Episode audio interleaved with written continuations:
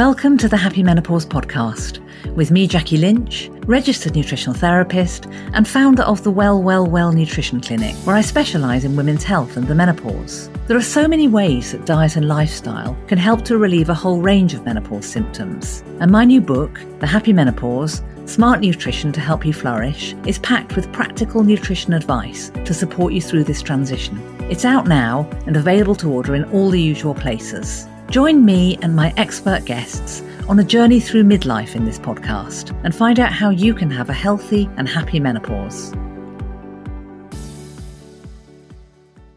Do you leak a little bit of urine when you laugh or sneeze or run? Let's face it, it's something that's happened to most of us at some point, and statistics show that more than one in three women struggle with this. It's called urinary stress incontinence, usually due to a weak pelvic floor and it's one of those things we mostly don't talk about because it's embarrassing. Today's guest is going to help us bust that taboo wide open because I'm speaking to the fabulous Elaine Miller. She's a pelvic health physiotherapist and has helped countless women reverse the problem with her clinical support. But she's also a stand up comic and has used her comedic talent to create the hilarious Gusset Grippers show, using humour as a health promotion tool and going on to win the Fringe World Comedy Award in 2020. She's frank, she's funny, and I'm thrilled that she's joining us today to share her wisdom. So let's hear what she's got to say. Welcome to the Happy Menopause, Elaine. Thank you very much for having me on, Jackie. Oh, it's a pleasure. Can't wait to hear what you've got to say.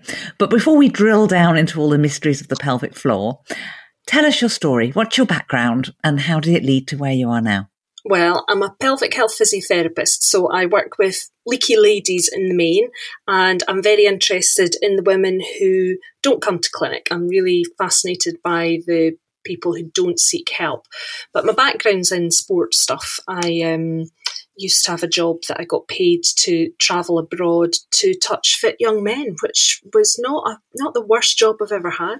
Um, yeah, that sounds like a good start for one's career. I was a lot younger, so it didn't. It wasn't. It was, it was a bit less creepy than it sounds now.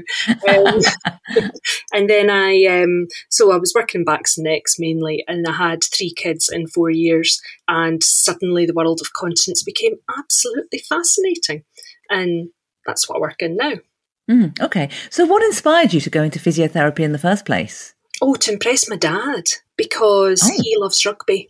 So I thought if. I could ah. work for sports people and work for rugby, then he would be really impressed, and he was. um, so it's a shame to be as pathetic as I just wanted my dad to notice me, but fundamentally, yeah. I mean, it's not. It's a good job because it's flexible and I knew I could do loads with it. Whereas if I was doing nursing, I would be, you know, mostly confined to a ward, and that's fine. I, I like ward work, but I wanted to have something that was a bit, bit more varied because, mm. yeah, yeah, a bit more scope to it. I'm a flibberty gibbet. I get bored easily, so Wow, that might explain some of the things you're going to come on to talk about. so it was the birth of your children that sort of led you to move more into women's health physiotherapy. Is that um, right? And I think that's fairly standard. I think most people that land up working in continence care either have experience themselves of incontinence or somebody that they care for has incontinence. And once you get that, it, uh, affects every single thing that that person wants to do and the impact on their mental health and their sense of well-being is enormous once you understand that then you you get a wee bit evangelical it seems that the people that work in this field really care about it they really work really hard to try and get as much attention onto the the subject as possible which is an uphill struggle yeah, yeah. Well, that's probably what led to pelvic roar, but I'm going to ask you about that in a second. Before I do, a minute ago you talked about leaky ladies. So let's just drill down into that. What exactly is urinary stress incontinence? Yeah, it's common for a start. So the data, the, the, the standard is that the standard accepted data is it's one in three women that wet themselves. But I don't think that that's remotely accurate. I think if you ask most women at school gate, do you want to come in my trampoline? Most of them would probably say no, thanks very much. And there's new data that's just come out from the States that says it's 60% of women that have problems with their bladder control, which is more realistic. But I think really once a woman's over 50, most of us understand that we don't belong on a trampoline. So what happens is that the downward pressure, so if you laugh or cough or sneeze, is pushing down on your bladder and your pelvic floor muscles should kick in to resist that downward pressure and keep your um, pee hole shut so that you don't wet yourself. So if the muscles aren't coordinated enough or strong enough, then you're going to wet yourself a bit. So it's not a huge amount of urine that's lost. It's usually only like one to two teaspoons of volume of pee, but it's embarrassing. And women don't want to be leaky. So what they tend to do is they stop drinking, they go to the toilet every five minutes just in case, and they quite often land up developing a bladder dysfunction. So the way that their bladder operates becomes a bit, well, just disordered. So then they have to go, but they have to go now. They can't hold on.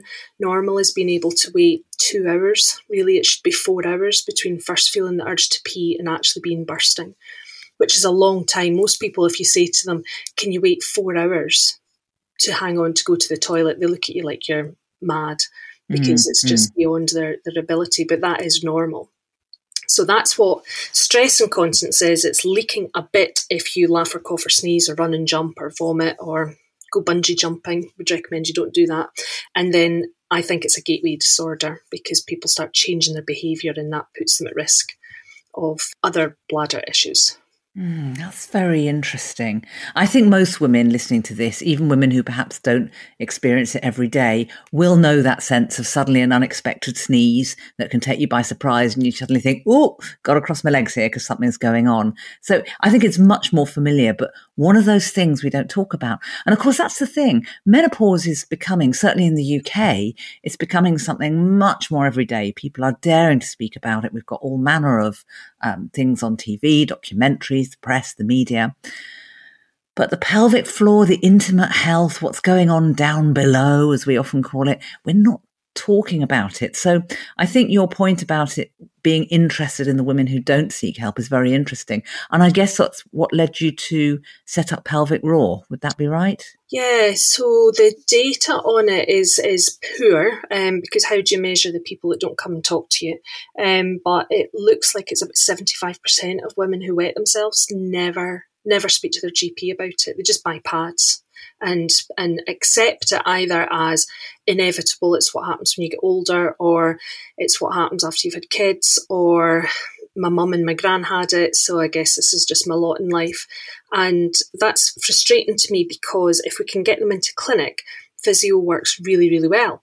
So if we if it's simple stress incontinence six sessions of physio has an 83% cure rate so there's really no need to have all of these women, you know, reducing their quality of life by avoiding exercise and not being sexually active if they wanted to be, and all of those intrusions into somebody's life. Um, but the shame and stigma that surround incontinence specifically is enormous, and that's urinary incontinence. So it's interesting to me that the sort of taboos within the taboo of menopause are starting to be discussed. Um, on Davina's documentary, there's been mention about vaginal dryness, for instance, and there's been a yeah. bit of a mention about leaking but very little and not down to the nitty gritty of actually this really interferes with people's lives and it can destroy relationships and it can make people leave their work. Um, and I've never seen anything mentioned about fecal incontinence. So we're getting more comfortable talking about the principles, but um, the taboos within the taboos remain pretty solid. Yeah, yeah. So what is pelvic roar? Well, it's just a collaboration. I mean, fundamentally, it's just a Facebook page, but we're, we're trying to improve the communication between the different multidisciplinary groups. So, whilst physios are really good at this stuff, if we can get women into clinic, there's not that many specialist physios in the UK. And in the NHS, everybody's busy because they've got long waiting lists and they're busy seeing the patients that they've got. So, trying to um, evangelize about how good we are hasn't really been done effectively to my mind. I'm not criticising what they've been doing, they've just been busy doing the job. But unless we actually get out and speak to the women that don't know about us and try and get them into clinic, then I think I think that is a need. I think it's somebody's job and if it's not the urologists and it's not the continence nurses and it's not the pelvic health physios, then whose job is it to educate women about what they can reasonably expect from their genitals? Yeah, yeah. I think it's very interesting because I remember the, the first time I, I met a, a, women's health physiotherapist, I didn't know that that was a thing. I, it, it's not just a, a, physio that happens to be a woman. Yeah. it's a very, very different thing which focuses specifically on pelvic health, and and it's extraordinary. Now I know much more about it. I realise the the huge difference it can make. Yeah, and we're a, it's a funny grouping as well because you, you, we tend to be as clinicians, we've got a bit of a broad skill base. Usually, most people have got a good grounding in backs and necks and posture and sports and rehab. And you need all of that, I think, because one of the challenges is that often women have delayed coming for help for quite a long time. So they're quite complex. Often, by the time they land up in clinic, the average is seven years it takes before the before their problems are so bad that it's interfering with things so much that it's less embarrassing to come to a clinic than it is just to carry on living with the, the intrusions into your daily life. So in that seven years, the you know she's given up exercise it's impacting how she travels and their self-esteem takes a real battering. So you've got yeah. to unpick all of that. Um, having said that often we only see them once. I reckon about a third of the women that I see in clinic in private practice they just they don't really need to be there. They need education. If I see somebody once and they don't need to come back did they need to be seen at all? Like could they just have got that information from a website? So that's what I'd really like to see set up. Australia has a very good system. They have a, a website called pelvicfloorfirst.org.au and it's government funded. So it gives solid evidence base. There's really good video on it. It's kept up to date and there's no nonsense on there. So it's a great resource to go to for information because if you Google this stuff, um, quite often you get people's opinions and they want to sell you things at great expense rather than anything that is actually actually got validation behind it, which mm-hmm. annoys me. Mm. Yeah. So it's obvious that you're working really hard and you're very passionate about spreading the word here, but you've gone beyond just reaching out to health and well-being professionals. You've actually started to reach out directly to women themselves, haven't you? So that is all about, I think it began with the, the Gusset Grippers show. So how did that all come about? Oh, that was alcohol, Jackie. like, Don't tell me that. Like the three, three babies in four years. That's the usual story. Um, I had a hobby of stand up, and I live in Edinburgh, and the biggest arts festival in the world is in Edinburgh every year. Um, so one day I was really cross because I'd had a lady in clinic who was just upset. She was it was her first appointment and she came in and she just cried for 40 minutes because she was so fed up of trying to manage this problem. And I knew from what she told me about her condition that she would get better really, really quickly and it wasn't that big a deal, but she was devastated by this the manifestation of these symptoms in her life. So I wasn't cross with her, I was cross with the situation because she'd been putting up with it for years and there was no need for her to be so upset if only somebody was giving her the information. So I decided that the obvious thing to do would be to write a fringe show about pelvic floors. Um, because so just to interrupt, the Edinburgh Fringe is what exactly for people who aren't sure about that? It's the biggest arts festival in the world. So there's Edinburgh's not a big city. Um, I think there's only hundred thousand people live in Edinburgh, and the population trebles in August. So it's the whole month. The Fringe is just part of the festivals. There's five different festivals that happen over the four weeks of August. It's hellish if you live here because because you can't get anywhere because there's just hordes of tourists everywhere. But it's a lot of fun, and there are something like three thousand comedy shows on in the in the Fringe month. It's a huge event, and I'd had a patient that told me a story about her wetting herself on her doorstep in front of her neighbour, and it wasn't a little bit of wee that she could hide. It was frank urine loss, and it it's a horrible thing to happen to somebody, but she was from Glasgow, so she was funny. And the way she was telling me the story, it was just hilarious. And I said to her, Can I use that on stage? Because she knew I had stand up as a hobby. So I wrote a short set, just a five minute set about what had happened to her, pretending it happened to me. And four women afterwards came up and said to me, Oh, me too. And they didn't know it was my job but and they hadn't spoken to their GP, but they would speak to some randomer in a bar just to say, you know, solidarity, sister, I wet myself as well. So it was that that put it into my head that if you can talk about anything in comedy, like you can get away with the most appalling, socially inappropriate stories as long as you can make them funny. Yeah. So I did wonder if maybe you could use that to manage the embarrassment that prevents women from help seeking. So I wrote a show about basically what I would teach a woman if she came into clinic about what a pelvic floor is, what it does, and why having a good one is smashing. And um, but I had a, a vulva suit um, that put on at the end, and my face is the clitoris, and I sing a song about vaginal prolapse, and and I'm sure that that's in no way linked to the fact that my daughter left to go to university far, far away from me.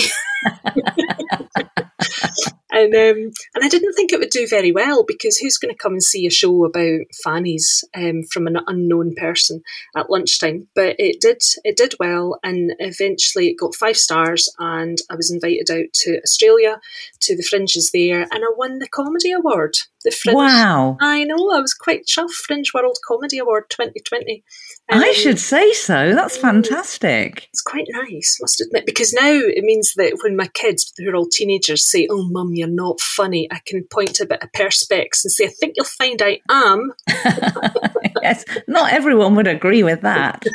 oh my goodness, that's just amazing because I think it must take a lot of courage um, to to get up there. I, I when you watch stand up comics, it must be you're giving so much of yourself. And I suppose there must be those awful moments and the fear of dying on stage, as it were. Um, so hats off to you for doing it because doing it alone must be hard, but doing it with a subject like that, wow. I don't know that I agree because I think maybe if you've got any sense of dignity, you'd be worried about that. But the worst thing that happens is nobody laughs. Well, yeah, nobody dies. It's just a bit embarrassing, really. But um, I have been surprised at how well received these topics are in comedy terms because it is tricky. And you're right, you need to be very careful so that you're not mocking the audience so they don't feel mm. like they're being ridiculed. The joke's always in me, and it's a wee shame for me. But it does seem to have potential because if you can make people laugh about something, then you can make them talk about it. And yeah. it's the talking and the sharing of information that seems to work for reducing taboo. Yeah. So you talk about the show and how you go through the basics. So let's have a look at the basics. First of all, because I'm not, I don't think everyone's familiar with this. What's the difference between a vagina and a vulva? Yeah, they're not. 50% of women in the UK don't know the difference, which I find mind blowing because I'm fairly confident. I've not seen any data, but I reckon that 100% of men can tell the difference between a penis and a testicle. And yes, I, I'm fairly sure you're right. I don't like men being better at stuff than women. So if you can see it, that's a vulva. And if you or a wee friend are fishing around in there, that's a vagina. So the vagina is the internal bit, and the vulva is anything that you can see on the outside.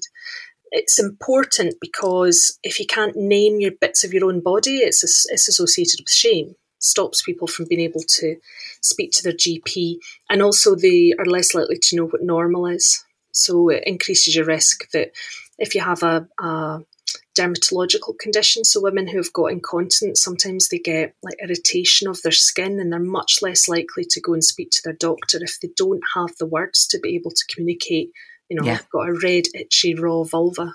Yeah, um, you're absolutely right. I mean, in my nutrition clinic, I see that a lot with people talking about bowel movements. They apologize before they talk to me about that. and I talk about this stuff every day. Yeah. Uh, there's no shame. We, we, we all pass stools, we all open our bowels. It's a human biological process.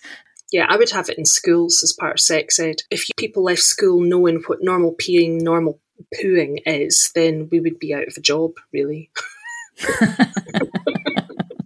if they knew what they could reasonably expect, then they would not land up in the pickle that they often do.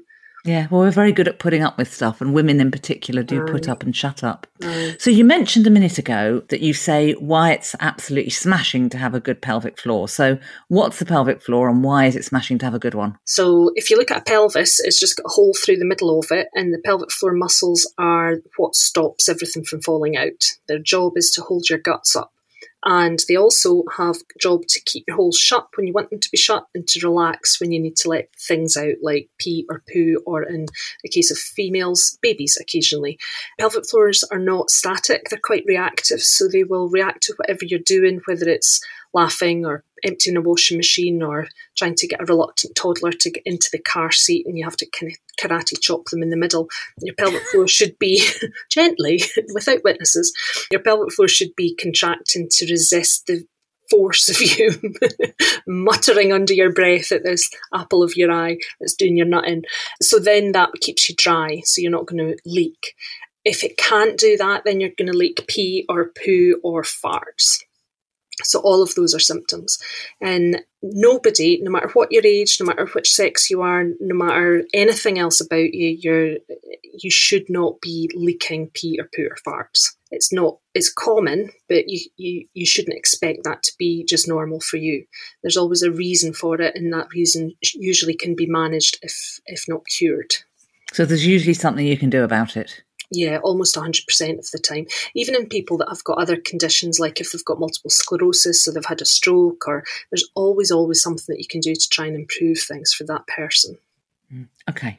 So, for women in midlife, why does our pelvic floor start to get weaker around that time? Yeah, it really sucks. So, when you start to lose your estrogen, estrogen affects all your soft tissues and that includes the ligaments in your body. So sometimes women like the the obvious thing is that your body shape changes. Sometimes balance can be altered. Um, and some of the pelvic floor muscles attach onto ligaments deep inside your pelvis. So then instead of the muscles being tucked up nice and high the change of menopause and the loss of estrogen means that mechanically it all slips down ever ever so slightly and it becomes less mechanically efficient so after menopause, there is no difference in women who have had children or not had children, or whether they had vaginal deliveries or whether they had cesarean section deliveries, um, in their in their prolapse prevalence. So prolapse is when the pelvic organs, your bowel, your bladder, your uterus, aren't being held up where they should be. That they're they're moving around a little bit, and you can get pain or discomfort or a lump or just a strange feeling with the, the prolapse being in pushing down into the vaginal space. So it seems really unfair that women who didn't have children land up with the same number. And it's 50% of women over the age of 50 will have some element of prolapse. But if you have good pelvic floor muscles, then you can manage the symptoms of that and stop it from getting worse for a significant period of time.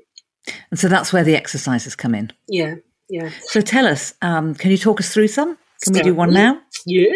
Um, so the action of the muscles, uh, there's loads of muscles. There's three layers of them. There's lots and lots of different ones, but they all do the same thing. Their job is to squeeze and lift.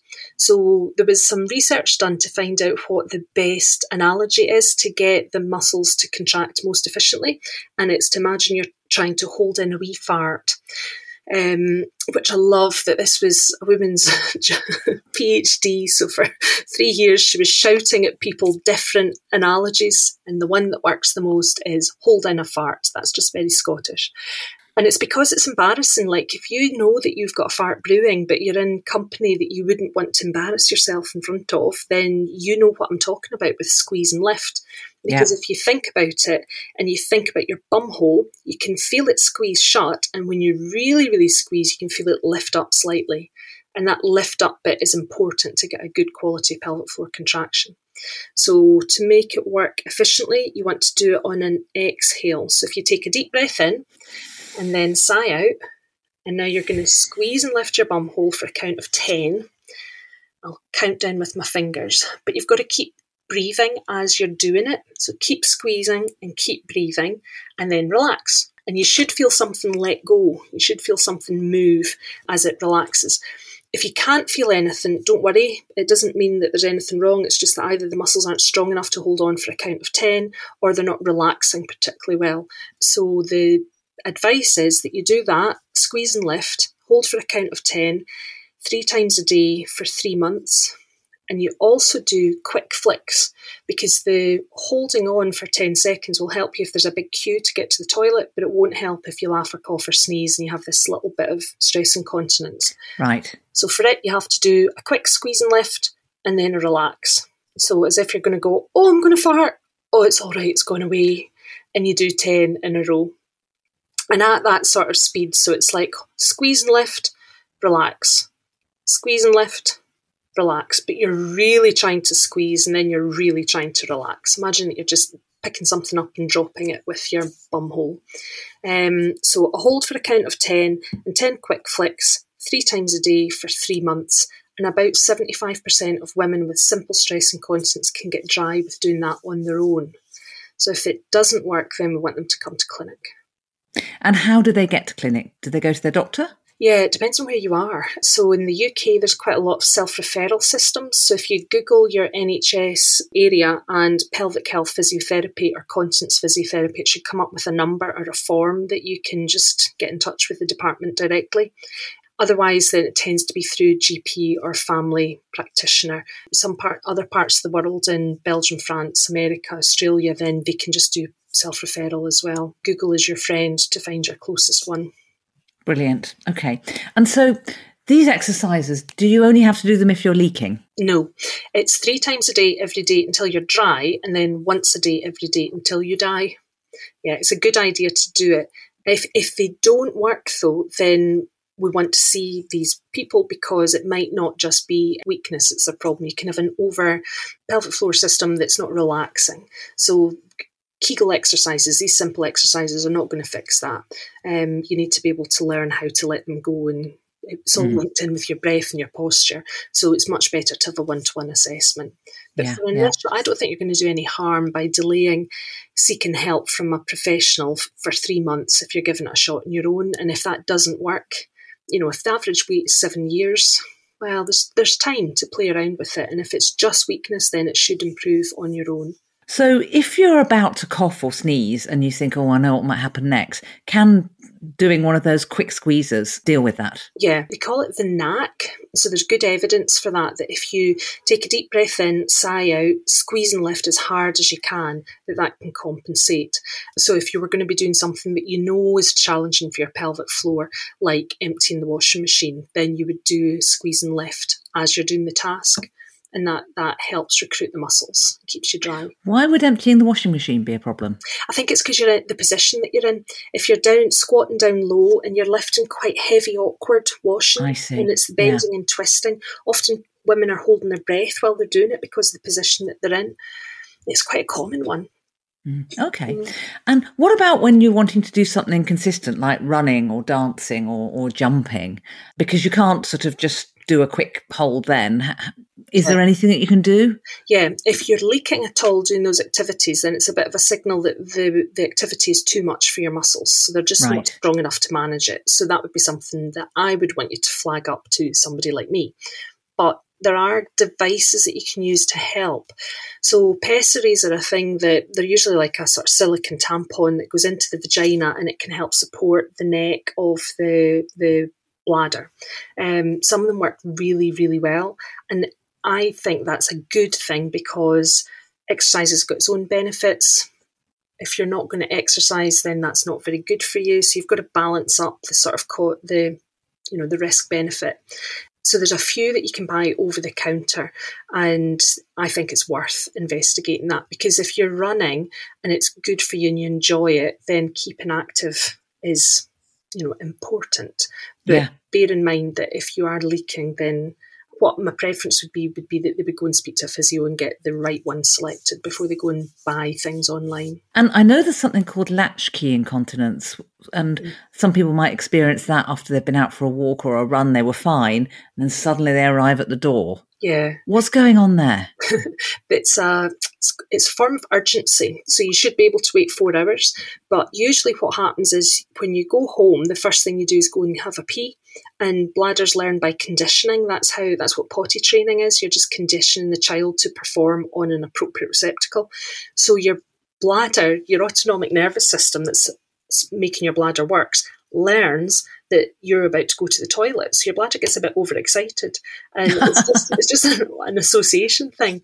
So oh, that's amazing. Yeah, it is really fascinating. And the the key to fixing it is to walk, not run, to get to the toilet and to do a really strong pelvic floor contraction. If you're getting that sort of symptom, then you're probably getting other symptoms as well. So don't don't put up with it. Come into clinic and we can get it sorted out. Yeah. Now, in my nutrition clinic, I often get referrals from women's health physiotherapists for, for women who are struggling because there are a couple of other areas that you need to work on as well sometimes. One of them is weight management and constipation's the other. So why are those uh, potentially an issue for mm. pelvic floor? Yeah, constipation's a real bugbear of mine. So the the biggest risk for developing a vaginal prolapse is constipation because if you're sitting in the toilet straining to push out wee poo, then that in itself is enough to stress a pelvic floor and, and weaken it over time. So that's why constipation is a problem. Weight is because it just is more work for your pelvic floor to have to resist. If you're running, then there's three times your body weight and impact hitting the ground from your heel going up into your ah. pelvic floor. So That's a lot. it is a lot. So even if you're even if you're not overweight, the repeated impact of that, if your pelvic floor isn't strong enough to resist it, you're going to get symptoms. Um, so would running more slowly make a difference? It can do. Um, I'm a very slow runner. Some me as well. I don't think there's actually any difference in speed. I just go up and down a bit more. Um, yeah, that sounds familiar. but I'm doing it. Um, even small amounts of weight loss can make a big, big difference. So if it's three times your body weight and impact, if you only lose two or three pounds, that's like nine pounds of impact pressure that's you've relieved from your pelvic floor. So that can be enough to make people try.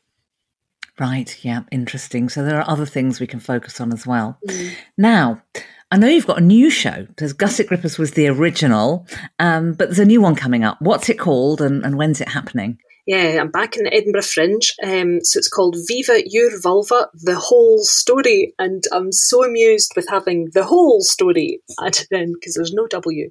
Um, so it's about what we mentioned earlier on about 50% of women don't know the difference between their vulva and their vagina. So I build a vulva on stage. My friend's making this amazing sparkly vulva with magnets for all the different bits. So the urethra and the labia are all magnets. You're not going to wear it, are you? No, the other show had oh. the wearing one. This one's on a on a stand, and so we're going to build it, and then I'll explain what each bit is for, and it's it, I'm quite pleased with it. It's a lot of fun. And the, it's the same idea, it's evidence based information. And so it's got, if you're a healthcare professional, it counts as continuing professional development because. Oh, amazing. I know, it's my favourite bit. So they can get a certificate of attendance and, and put it into their CPD folder if they want. So it's on every day between the 3rd and the 28th of August at quarter past seven in a wheelchair accessible room with a gilded balloon, which I'm delighted about because Edinburgh's a very old city and not many fringe venues are wheelchair accessible. So I'm so pleased to have one. Tickets are on sale now, and I'm really looking forward to it. Fantastic. And I think it's probably worth just flagging up that this is not going to be like turning up to a seminar or a workshop. This is a comedy show, so it's going to be fun. You don't health professionals, great, come along, get your certificate. But, you know, members of the public, that's who you're really after. Is that right? Yeah, yeah. It's not, it is street stand up. It's not, it's, it's not a TED talk. And I think that works because I did some research with the university in, in um, Melbourne looking at using humour as a health promotion tool.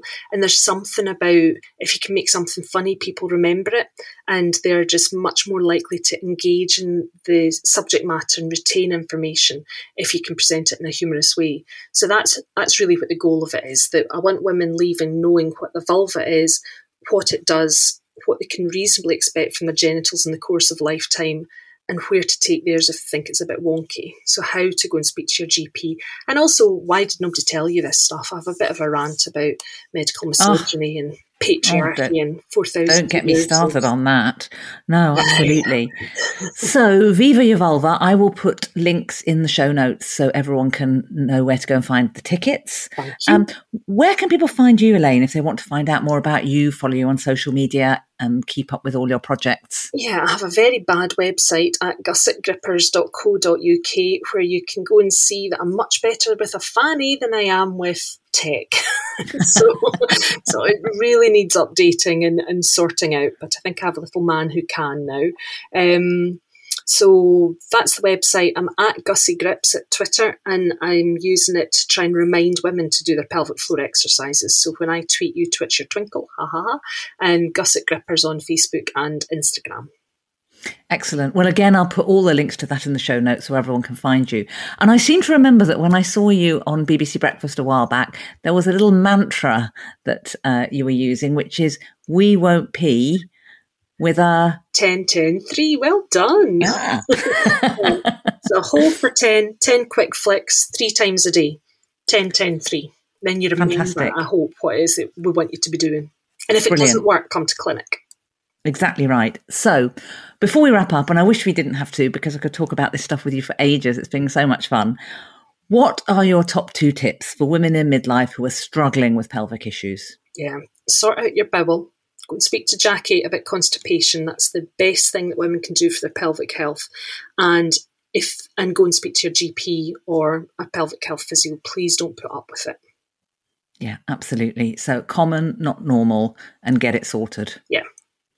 Brilliant. Elaine, it's been fab. Thanks so much for coming to speak to us today. Really good luck with your show. I'm sure it's going to be an absolutely barnstorming success. I hope so. It'd be embarrassing if I'm standing there on my own with big sparkly vulva. Thanks for having me on.